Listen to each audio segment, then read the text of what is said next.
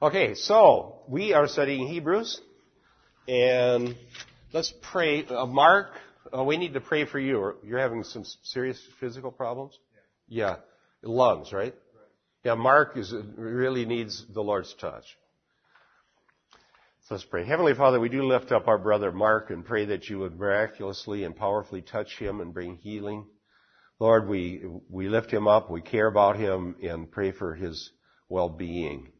And Heavenly Father, um, what a privilege it is to hear your word proclaimed and hear the gospel and to open the Bible up together and to explore our common salvation. And uh, we're so privileged. And we thank you, Lord, for this opportunity in Jesus' name. Amen. One more thing I was going to tell you about that story, about the lady whose church the, all three pastors resigned because the elders wouldn't let them cast their vision. Um, I told that to MacArthur. They had a John MacArthur's in town, and, and there was a pastor's breakfast with just like 20 of us. So I got to talk to John MacArthur, and I brought that up. I told that story, and, and, and MacArthur says that's the opposite. That's the needle in the haystack.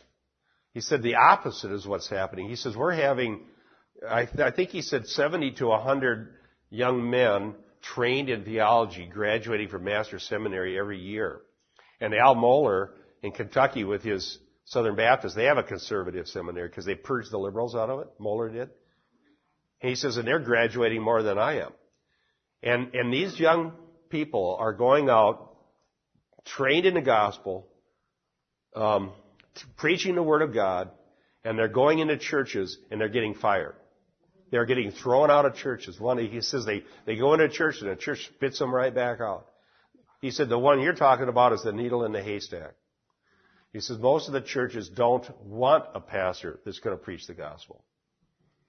They want a, ch- pa- a pastor that'll make the church successful. And a young guy, uh, and so their, their problem that MacArthur's talking about is how uh, these uh, these young men, what are they going to do if they keep getting fired? They're going to feed their families. They got to do something. So uh, pray for the evangelical movement in America. It's a, just an alarming, alarming situation. So I, I honestly I think on what these guys are going to have to do, and it's exactly what um, um, George Cable said when we were up there.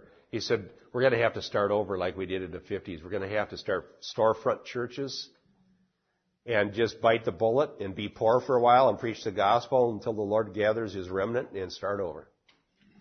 Maybe you're true. Okay. Talking about running with endurance, the race. Hebrews 12:11. Now we've been talking about the discipline of the Lord.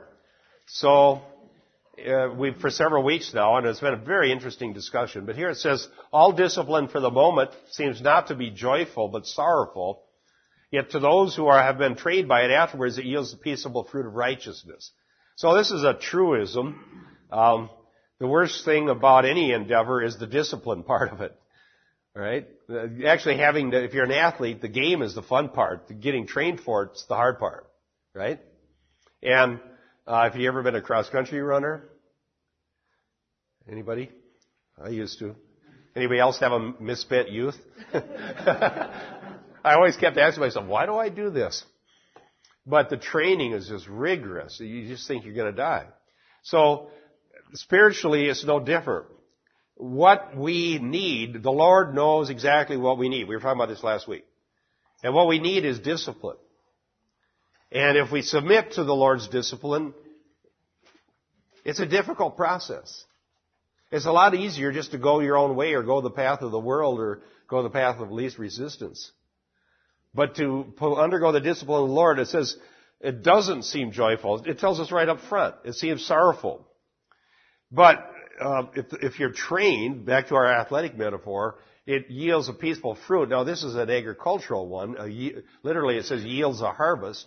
And the harvest is peace and righteousness uh, and changed lives. And there's an already not yet aspect to this. I believe that God changes us now when, when people are born again and fed the Word of God, we gotta fix that. Jesse went down and tried flipping it, but I just, there's a circuit breaker doing that. Um, they're trained on the Word of God, fed in the Word of God, they will grow. And the result will be righteousness. Now, we already have the imputed righteousness of Christ. Boy, did MacArthur explain that clearly and beautifully. How many were there? Good for you. Uh, wasn't it great? Oh, it's like the road to Emmaus. Outstanding. Um, and he was talking about just this infinite righteousness of Christ. That's and and, he, and well, he was talking to the pastors about that. I think even more so than he did Friday night. He says we can't we we don't realize how miserably sinful we are, and how how we really deserve God's wrath, and and that He's a merciful God that He allows anybody to live. He's showing goodness continually by allowing people to live that spurn His name.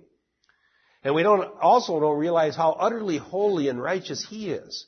And this gulf between the wicked, miserable sinner and the holy, righteous God is huge. And he says the problem with modern theology is we lift man up and we bring God down so there's hardly any gap anymore. So God is just uh, this friend that you can just sort of get to know, kind of a buddy. Right? The whole chapter, how to make God smile. Noah was a good man. He made God smile. That's what it says in a purpose driven life. But you know what it says in the Bible? Noah found grace from God. See, so he, so MacArthur was telling us pastors, he lifts, the theology lifts up the sinner so that we don't seem so bad, takes God down a few notches so he seems a little more on our level, and then we don't have a big gulf, and so then you don't need a really big gospel, do you? And you don't understand the, the blood atonement. You don't understand imputed righteousness. And you don't understand the, the glorious mercy that God has shown us. And, and not understanding that, we can't understand the Bible. Yes. I think that the, our concept of how big the gulf is has a lot to do with the value of the gospel itself. Amen. The bigger the gulf, the more wonderful the gift of the gospel, the more gratitude we have so that it works its way out in our life. If we are given a little gift, the one who's forgiven little doesn't have much much for much uh, gratitude. Absolutely. The one that's forgiven a lot exudes that because he understands the right. value of the gift. Yeah, so I totally agree. And there's a Jesus said that. Who's going to love the most? The one to forgive the most, been forgiven the most. I was talking about this sinner, this woman that he came and was wiping his feet with her hair and tears. Now, yeah, I, I, I read one book many years ago. It said that the reason people don't understand the good news is they don't have any bad news. At least they don't think. And so the, the bad news isn't so bad, so the good news isn't so good. It's just sort of nice. Wouldn't it be nice to be a Christian? and so um, MacArthur is um, epitomizes what a preacher should be, in my opinion. Uh, that was so fabulous. He can't open his mouth without talking about the glories of the gospel. He just can't. That's all he can talk about. And after doing it for 37 years, he can't talk about anything but the glories of the gospel. I, I pray that may, by God's grace that would be true for me. Really would like that to be true. Um, yields the fruit of righteousness. There's an already not yet. In some regards, this doesn't happen until the end. Okay? When Christ returns and we're resurrected and we will be like Him, we'll be righteous. But in another sense, there's an already because there is a real sanctification and changes now. Alright? Not perfect, but real. I think uh, Francis Schaeffer had a good way of describing it. He called it substantial. He says it doesn't all happen until the end, but we have substantial healing now. It's a very good way of saying it. It's, it's, it has substance to it. And if our lives haven't changed at all, we have reason to wonder whether the gospel has had a work at all in us. Right? Yes. I was going to mention this last week, but didn't have the opportunity. But the way we learn is we can learn by reading something or seeing something, and we can learn by the mistakes of others, and we can learn by going through the experience ourselves. And if we pay attention to what God's Word is and apply that to our lives, we don't have to pay the consequences of making bad decisions. That's a good point. The Bible has both in it, doesn't it? And we were just talking about that earlier when we were talking about the genealogies and the different stories. The, the writers draw on different stories. The New Testament writers draw on different stories out of the Old depending on what point they're trying to make. And it's just like you said, Stephen drew on the stories of failure. When Stephen gave his speech in Acts. He, he said, here's what God did. Here's what our fathers did. They rebelled. And here's what God did. And here's what our fathers did. They rebelled. And here's what God did. And here's what our fathers did. They rebelled. Here's what God did. He sent Jesus. Here's what you did. You rebelled. Now there's the sermon. And, they loved it so much they put their hands over their ears and went screaming toward him, picked up stones and killed him. But they knew it was true. And there are certain ones standing there, Saul, who was later converted and became Paul. Alright, so we can learn from the mistakes because somebody in the Bible already made them. That's, the Bible is very realistic. It has the good and the bad in it. There's only a couple characters in the whole Bible that doesn't tell us that we're not told about their mistakes and their sins, or evil deeds, I should say. Uh, very little said about what Joseph ever did that was wrong. Sure, he was a sinner because he was a human. Very little said about what Daniel ever did that was wrong. But everybody else did a lot of wrong things.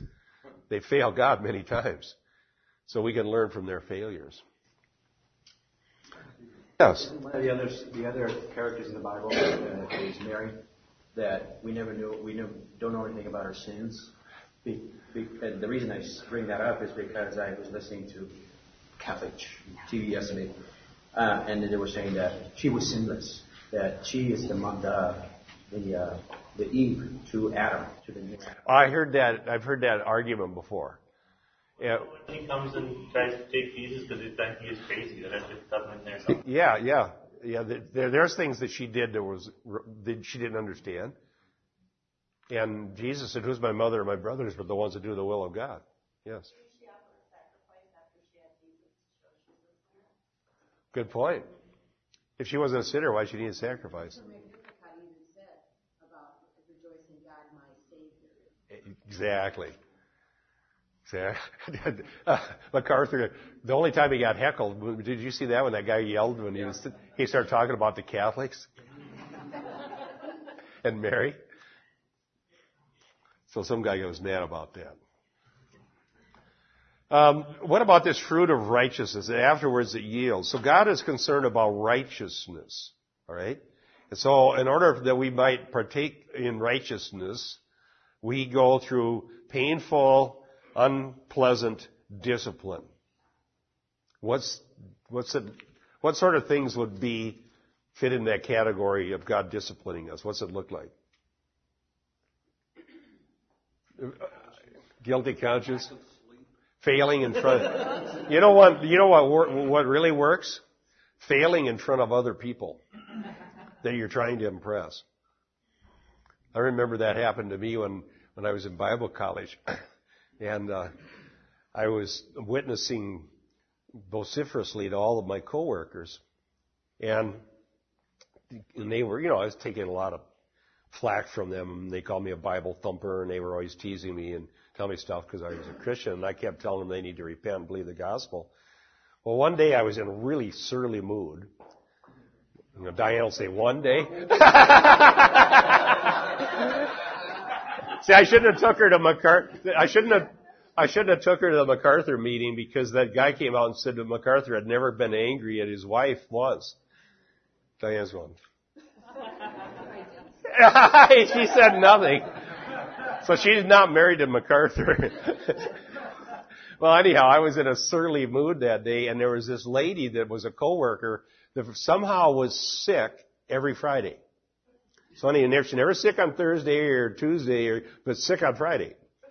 And so, and then when she was quote sick on Friday, I had to work twice as hard because she wasn't there. So one day I came in and I was just, just bitterly, that lazy, like, you know, muttering and lazy. She's not sick. She's skipping out. And why don't they do something about it? Why does anybody else around here want to work besides me? And and uh, and I was going on like that. And then this other guy came in that started later than I did. And he came into work and was just happy and cheerful. He was a guy that I was, um, had been witnessing to. And they, he came in and they told the, well, Nita's sick again. Okay, I'll just work harder. And he sat down and I'm sitting there. I'm, I just, I, I, I prayed, Lord, why do you let me fail in front of these people?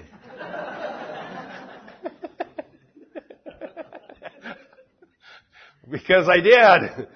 I needed that. That was the discipline of the Lord. It made me think about my attitude. That the, how come the pagans that are rejecting the gospel come in here with a better attitude than me? And I'm the one witnessing to them. Now that's the discipline of the Lord because public failure is not fun.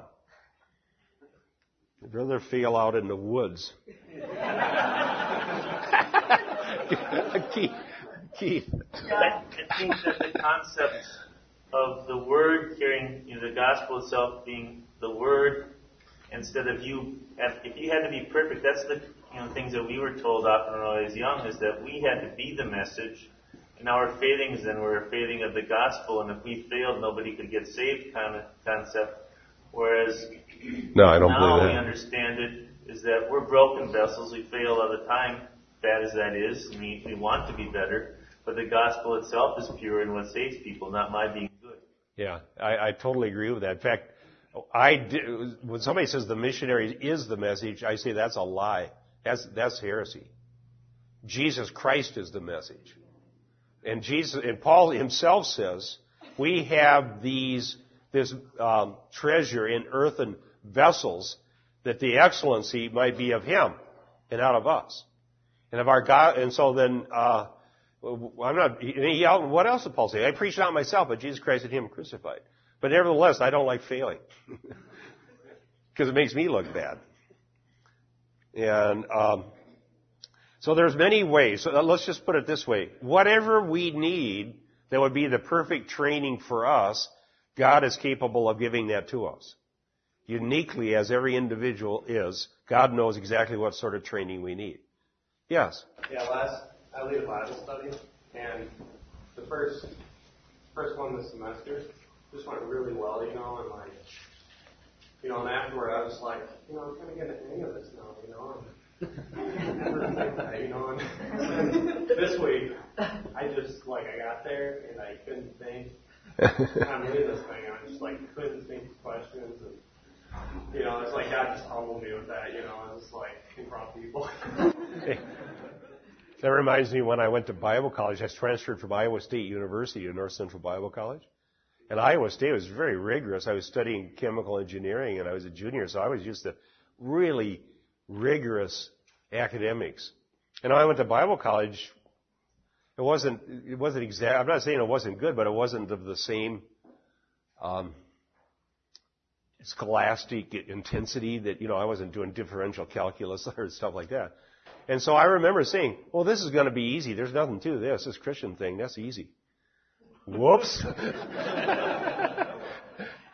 that didn't last through the whole semester, and I found out the hard, yeah, it might be easy to memorize the stuff you need for the test, but to live up to it is very, very hard because you fall right on your face.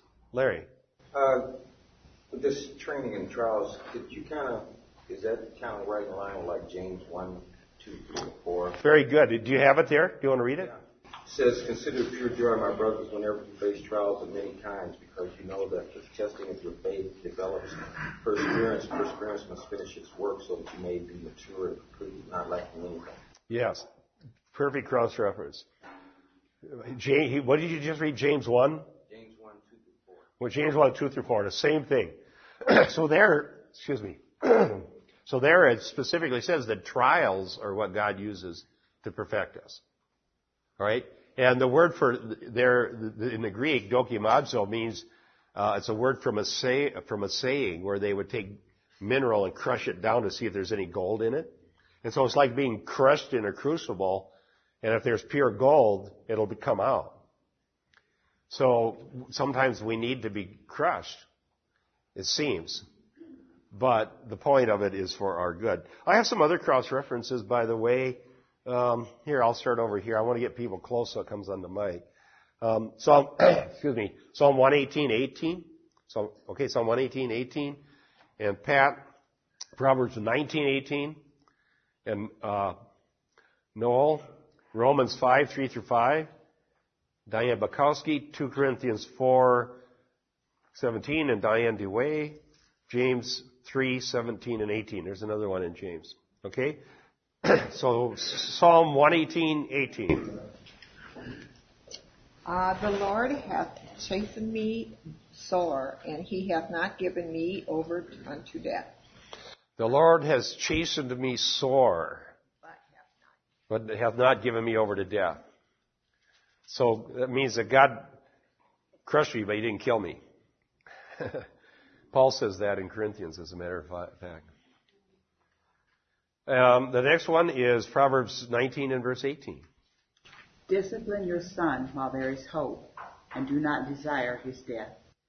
Okay, discipline your son now. Okay, uh, Romans 5, 3 through 5. And not only this, but we also exult in our tribulations, knowing that tribulation brings about perseverance, and perseverance, proven character, and proven character, hope. And hope does not disappoint, because the love of God has been poured out within our hearts through the Holy Spirit who is given to us. So the tribulations, one of the results is proven character. How do you get proven character? It's got to be tested. You might think, the Bible says, let him who thinks he stands take heed lest he fall. So, you know, when we're young and full of ourselves, and I can pass the test. Right? It's like me when I went to Bible college. Boy, this is going to be a breeze. This being a Christian thing, this, it's all downhill and with the wind.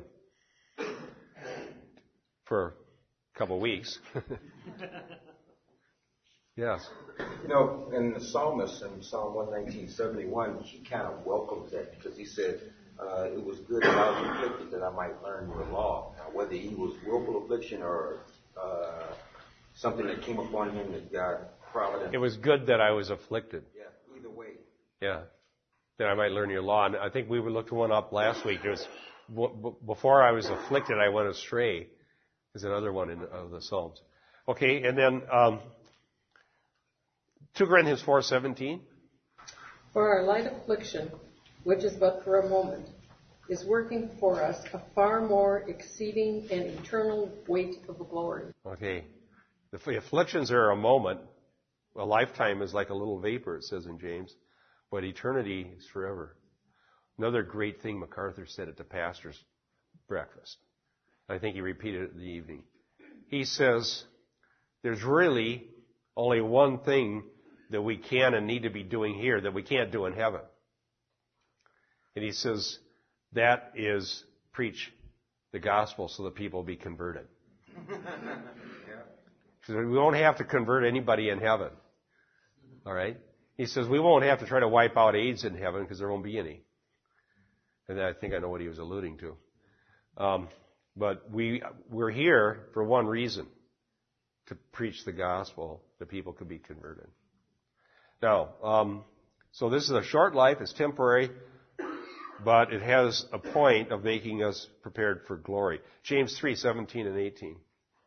But the wisdom from above is pure, then peaceable, gentle, reasonable, full of mercy and good fruits, unwavering, without hypocrisy. And the seed whose fruit is righteousness is sown in peace by those who make peace. Okay, the fruit of righteousness is a, the cross reference there, the same thing it says here, fruit of righteousness. And that is a result of wisdom from above. God's wisdom is peaceable, pure, and so forth. So it's a descriptive of what God's wisdom looks like. So for those who are disciplined, there is a future harvest of righteousness. Now, Hebrews 12, 12. Therefore, strengthen the hands that are weak and the knees that are feeble. And verse 13 goes along with it. Make straight the paths for, for your feet so that the limb which is lame may not be put out of joint, but rather be healed. So therefore is a causal, logical connection. Because of the fact that God disciplines us, therefore strengthen the hands that are weak. Now, I know some of this is going to be Ryan's sermon. So I'm good at spoiling things for you, ain't I? I totally ruined his hermeneutics class by giving the answer Sunday. But I was thinking after that, Ryan, though, you could use that for a test to see who showed up in church on Sunday. if you didn't know the answer, it proved you weren't in church.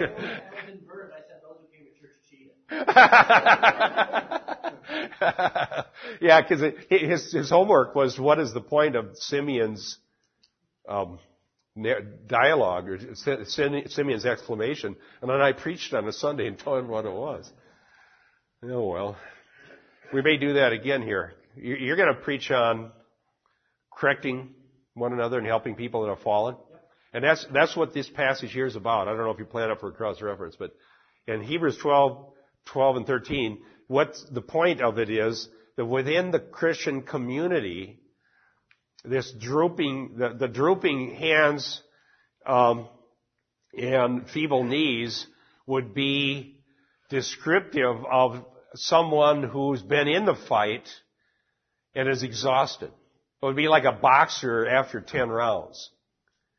And, and you get the feeling like, just knock me out. I'm tired of this because you just can't get it up anymore. And, and there may be Christians in the community who are weary from the battle and are needing to be, yes. Well, isn't there, I think not just weary from the battle of life, but they're weary from the afflictions and they're weary from the discipline itself. Yes, yes, yes, yes.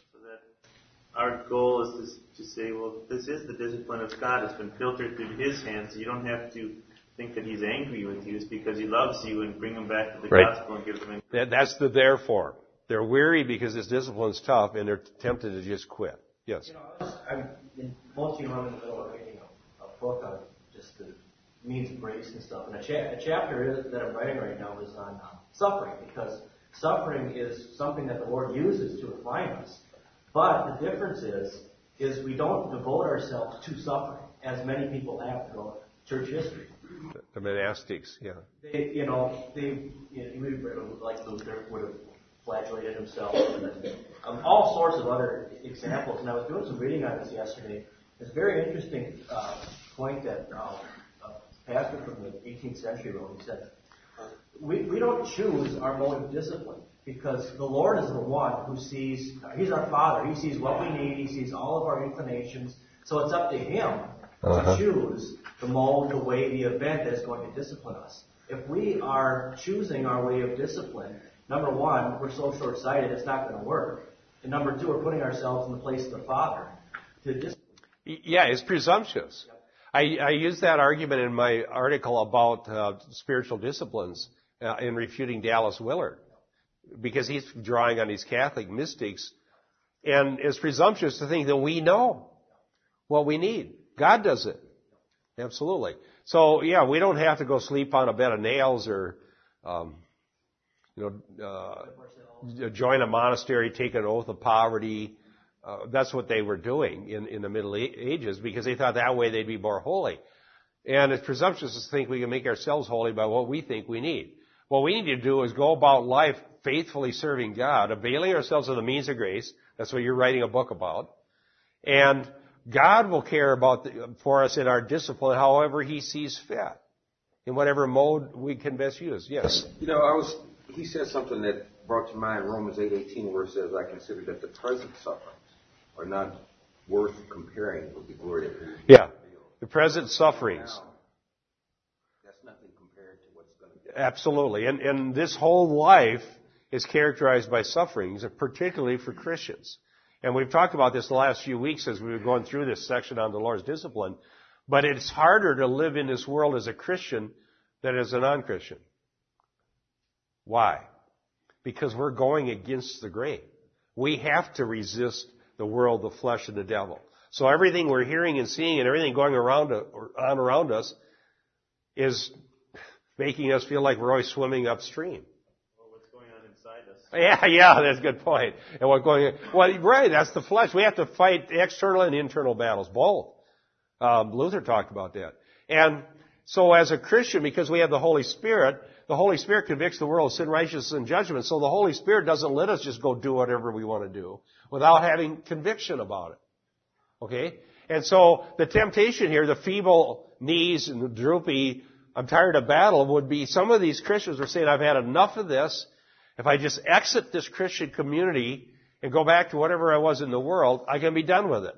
I'm too tired, I can't fight it anymore. That's the danger and it says here that if we see that happening, it's our job to, to gather to that weak, that person who's so weak that they're tempted to, to backslide or to quit, and to bring them in and strengthen them. To, to, to share the strength that we have with the one who doesn't.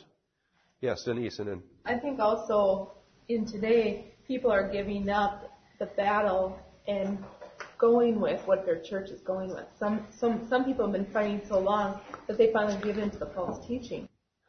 Give in to false teaching because it seems easier. Exhausting. Yeah, you have to keep fighting it. Church that has it.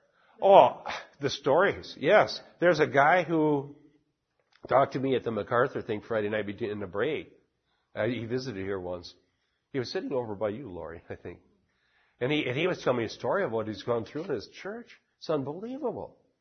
They had, they had the false apostles and prophets movement come in uh, to a church whose denominations, and he, and he fought it and fought it, and they wouldn't give it up, so he went to another one. And now they're bringing in the Richard Foster, Dallas Willard mysticism, and he's fighting, fighting that, and it's like an endless battle.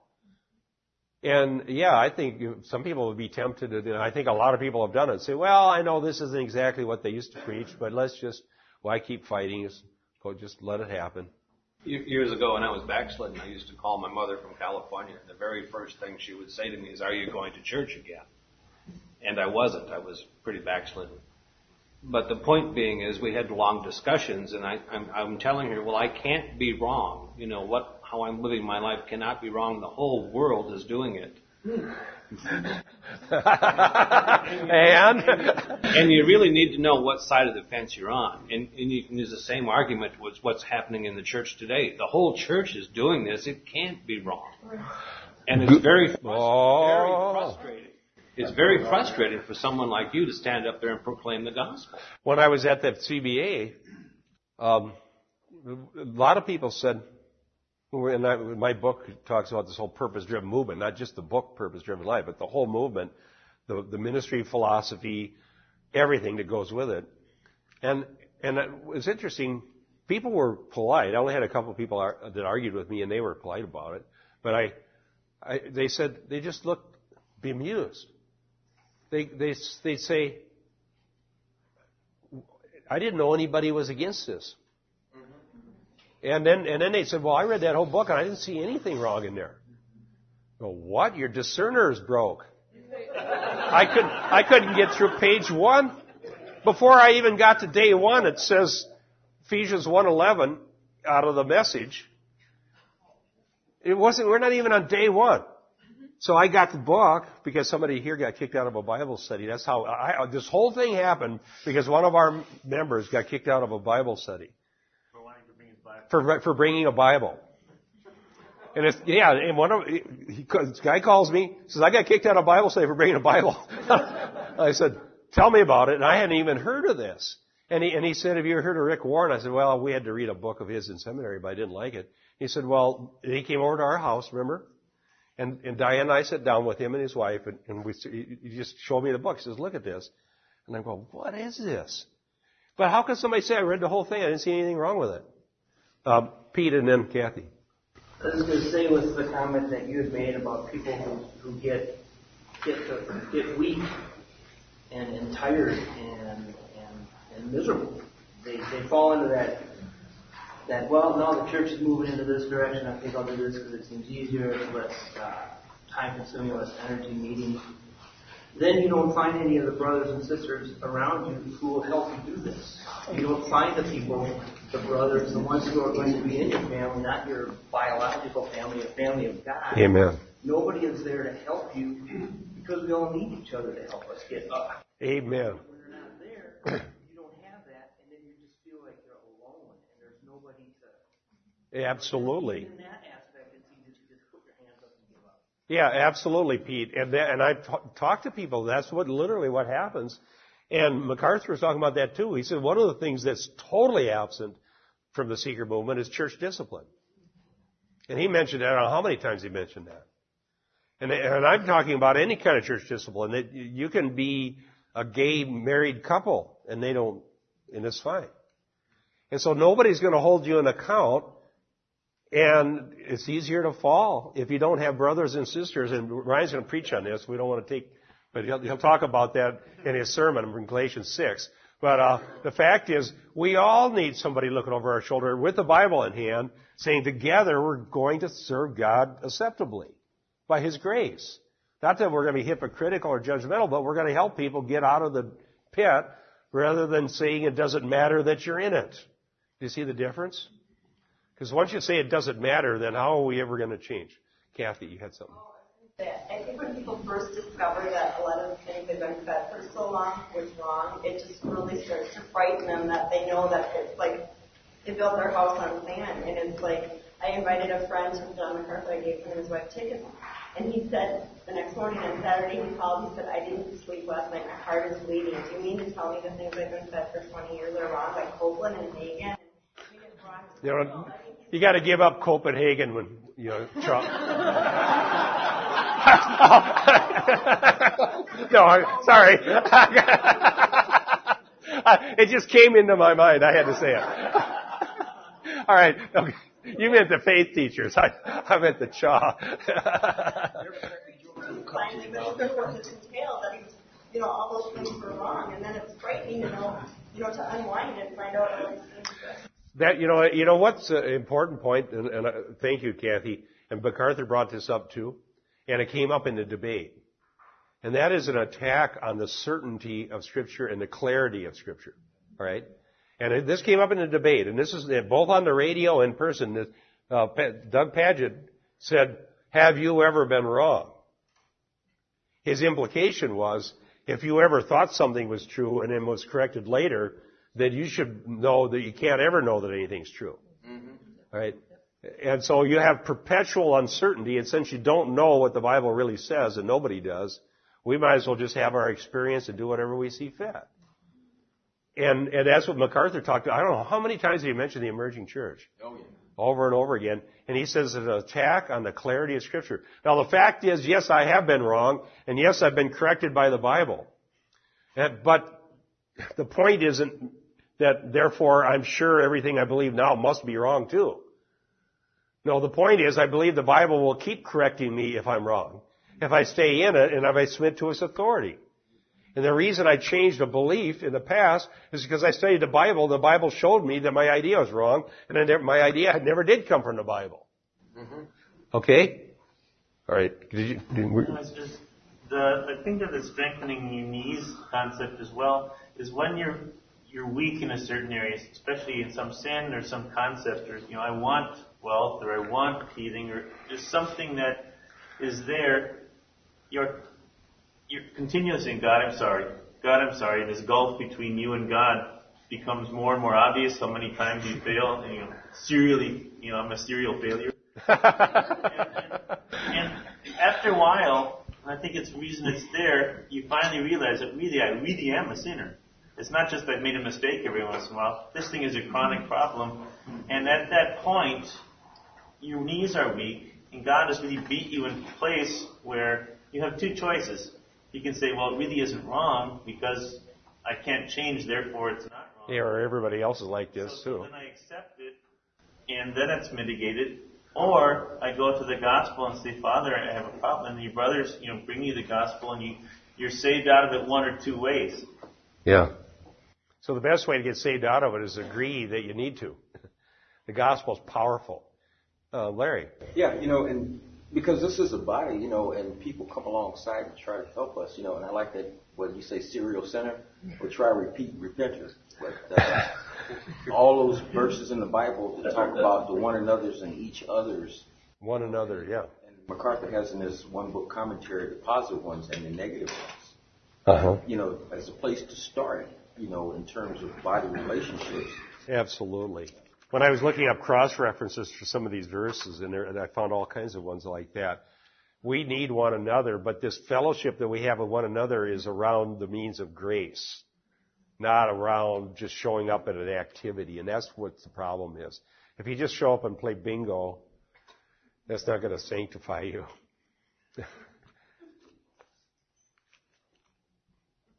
all right. No more picking on the Catholics today. All right.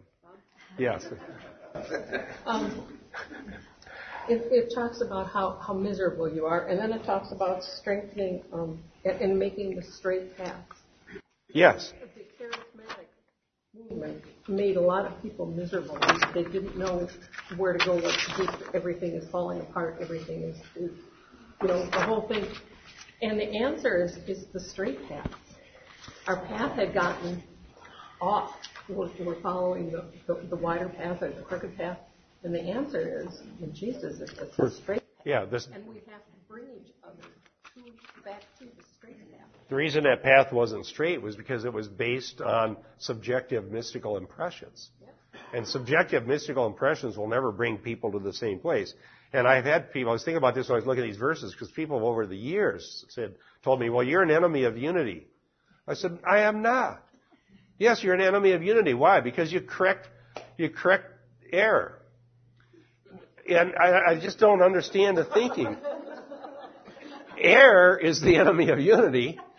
Truth brings us together. That's right. All right? And I, I, I love the unity of the fellowship. I, I feel unity with people that just come in the door that I had never met before this Sunday, and I talk to them, and their heart is crying out for the gospel and the Word of God. I got more unity with them immediately than I never even met before than I will with somebody who wants to teach some foolish doctrine and call it from God. How can you have unity with that? And, and it doesn't mean, uh, even MacArthur's talking about that, and not, not that everything is important, but important, but he's getting together with some top um, conservative leaders and praying together. They spent three days praying together and discussing how to bring some sort of boundaries to the evangelical movement because we're going all off the map. And he said, but the guys that he was meeting with, he didn't agree with any one of them on eschatology. Because there was an amillennialist and a postmillennialist and this and that. And he says, well, I'll tell you what, if God writes a book, I think he can get the ending correct. and MacArthur, MacArthur's, he's got it right too. It's, it's premillennial. That's what's right. Okay. Yes. The, the Bible talks about oil and water and dark and light, and Jesus said, "I come to divide." I don't know where unity comes in. He comes to divide. Well, I wrote a, an article called True and False Unity that discusses this, but the unity is the unity of the faith. We have the unity of the Spirit by being converted. Everyone who's truly born of God has the Holy Spirit, and we have spiritual unity with it that's been given by God through regeneration. But the unity of the faith you have to strive for. And that's the whole process of teaching the, the gifts that God gave to the church that we might come to the truth of the gospel. And as we strive for the unity of the faith, God brings us closer and closer together. Do you, do you, do you know that to be true? Once delivered to the saints. Yeah. And so as we get closer together in the gospel, we are finding beloved, wonderful people that love Jesus Christ. And those people, I promise you from experience, they'll be there for you. I, don't care how bad things have gotten, and I've had some stretches where it was so bad I wanted to give up. And, but there were people there that loved me, They're still here, and told me what I needed to do, and were going to stick with me until I got it done, what I needed to do. And God has that for you as well. But it's found in the, in the gospel and in the, in the Word of God, not just in corporate unity under some vision casting. Okay? That's, I call that McDonald's unity. Everybody's on the same team. So, okay, one more, Linda, then we got to be done. Just going against the grain. I remember from I was involved in a New Age thing way back, the S train, and one of their life verses or mottos was "Ride the horse in the direction it's going," and that seems to fit. Ride the horse in the direction. So you let the horse guide you. I, yeah, yeah, that's sort of like the one where it's like water. You follow the course of least resistance. You know, That was so profound at the time. You know, it was like, oh. Yeah, just get on the horse and see where it goes. But they forgot to tell you the horse is going to hell. All right. God bless you, dear beloved brothers and sisters, and thanks for sharing in the fellowship.